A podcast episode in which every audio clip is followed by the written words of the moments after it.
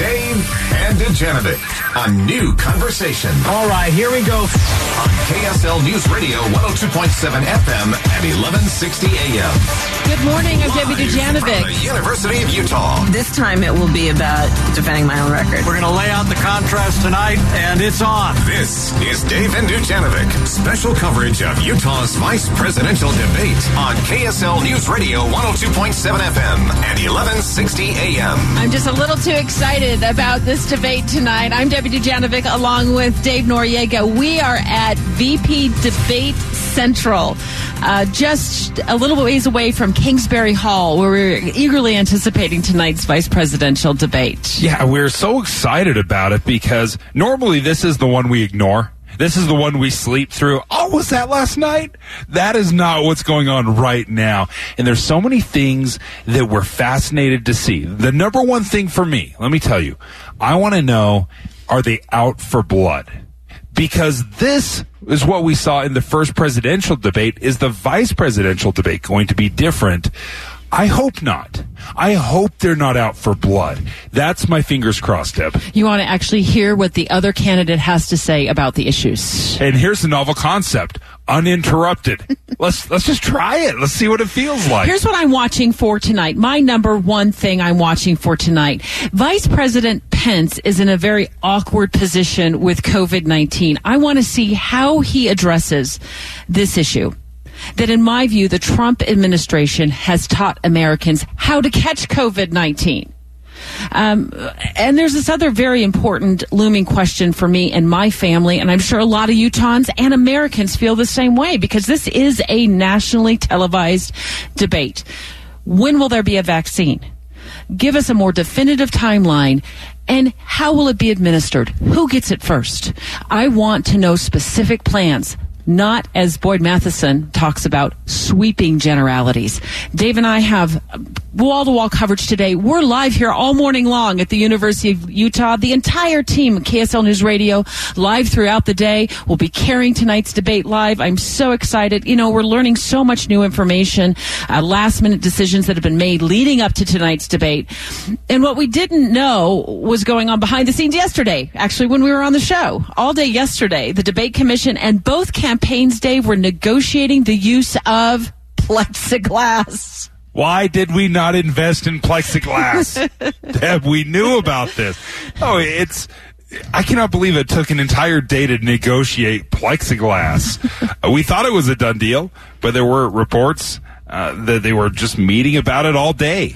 We'll dive into that. Plus, getting a live report from Mary Richards to tell us more about what she's seeing. She's right near the debate venue. I mean, we're right near the debate venue, but like Mary's there. reading the New York Times, uh, we got uh, more perspective on plexiglass. Um, it will be used, uh, plexiglass dividers, um, as a safety measure. Uh, it was a request from the Biden Harris campaign. But Tuesday, which was yesterday when you and I were on the air talking about all the safety protocols, Vice President Pence's chief of staff uh, said he didn't want the vice president to be seen on national television behind plexiglass. Look, the secretary at KSL News Radio is sitting behind plexiglass, Dave. Um, I don't think we're too worried as Americans about seeing the vice president um, behind plexiglass. Well, our, our secretary also interacts with people two or three feet away.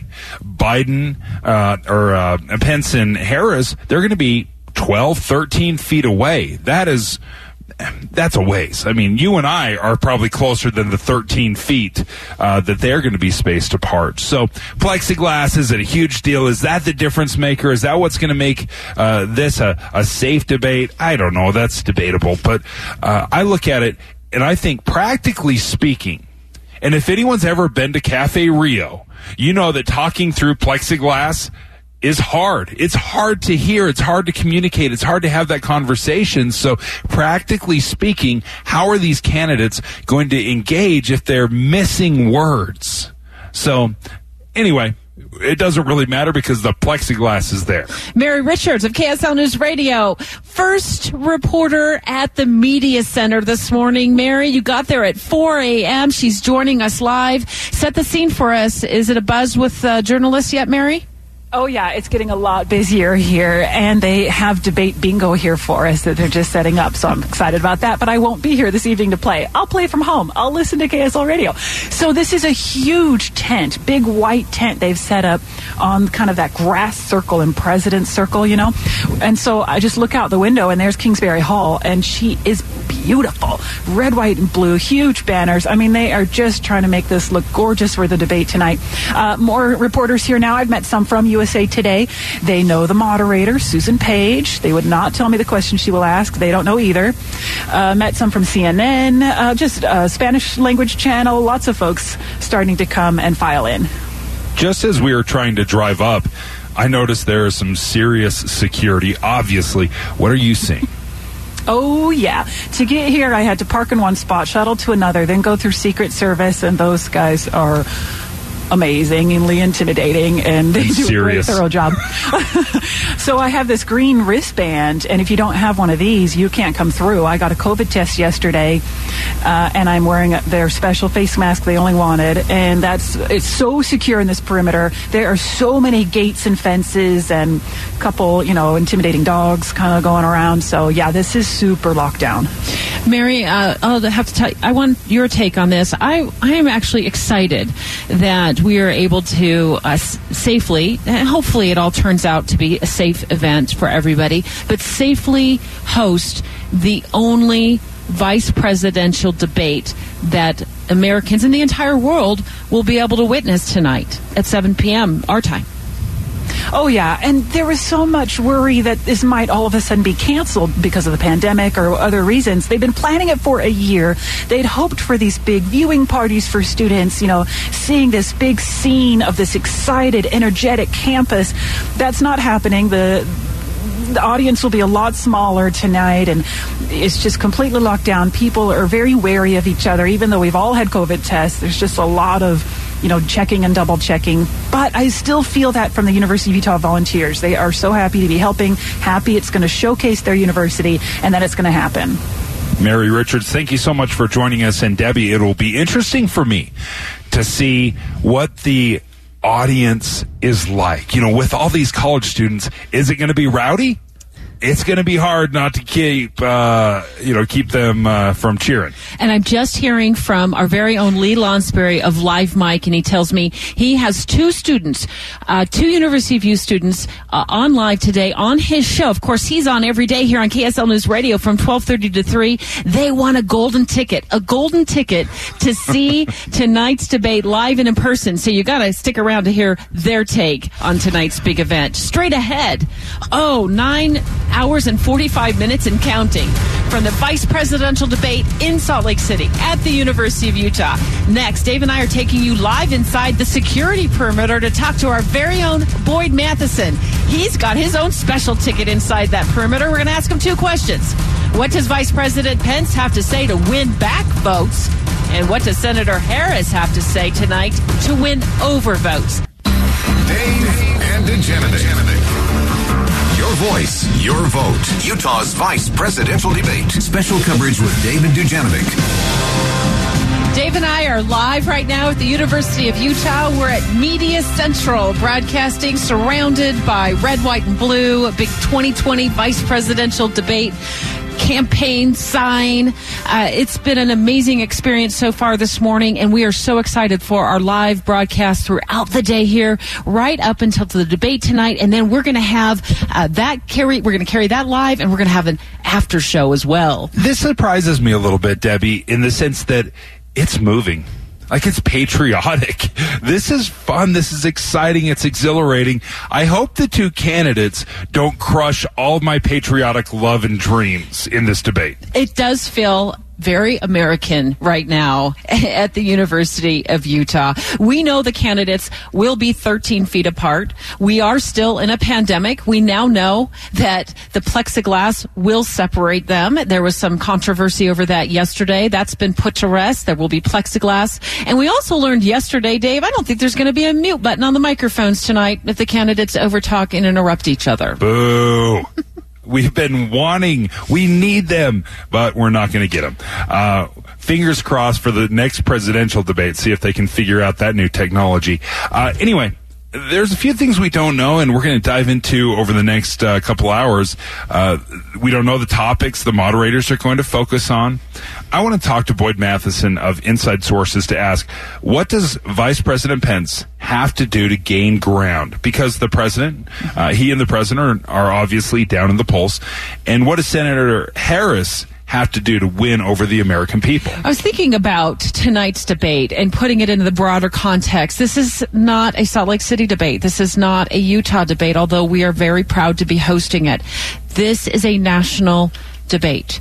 Uh, Americans will be watching hyper focused with this kind of unusual time uh, surrounding this particular debate. We've got a situation involving the economic economic stimulus talks that got cut off last night by the president. Then we then I think he came out late last night and said he'd support you know a twelve hundred dollar stimulus check to Americans. We've got the president recovering from COVID. Now we've got several members of the Joint Chiefs of Staff quarantined because one of them had COVID at a meeting. We've got an outbreak at the White House. And here we have uh, the challenger, Joe Biden, widening his lead in the polls. Such a wild time.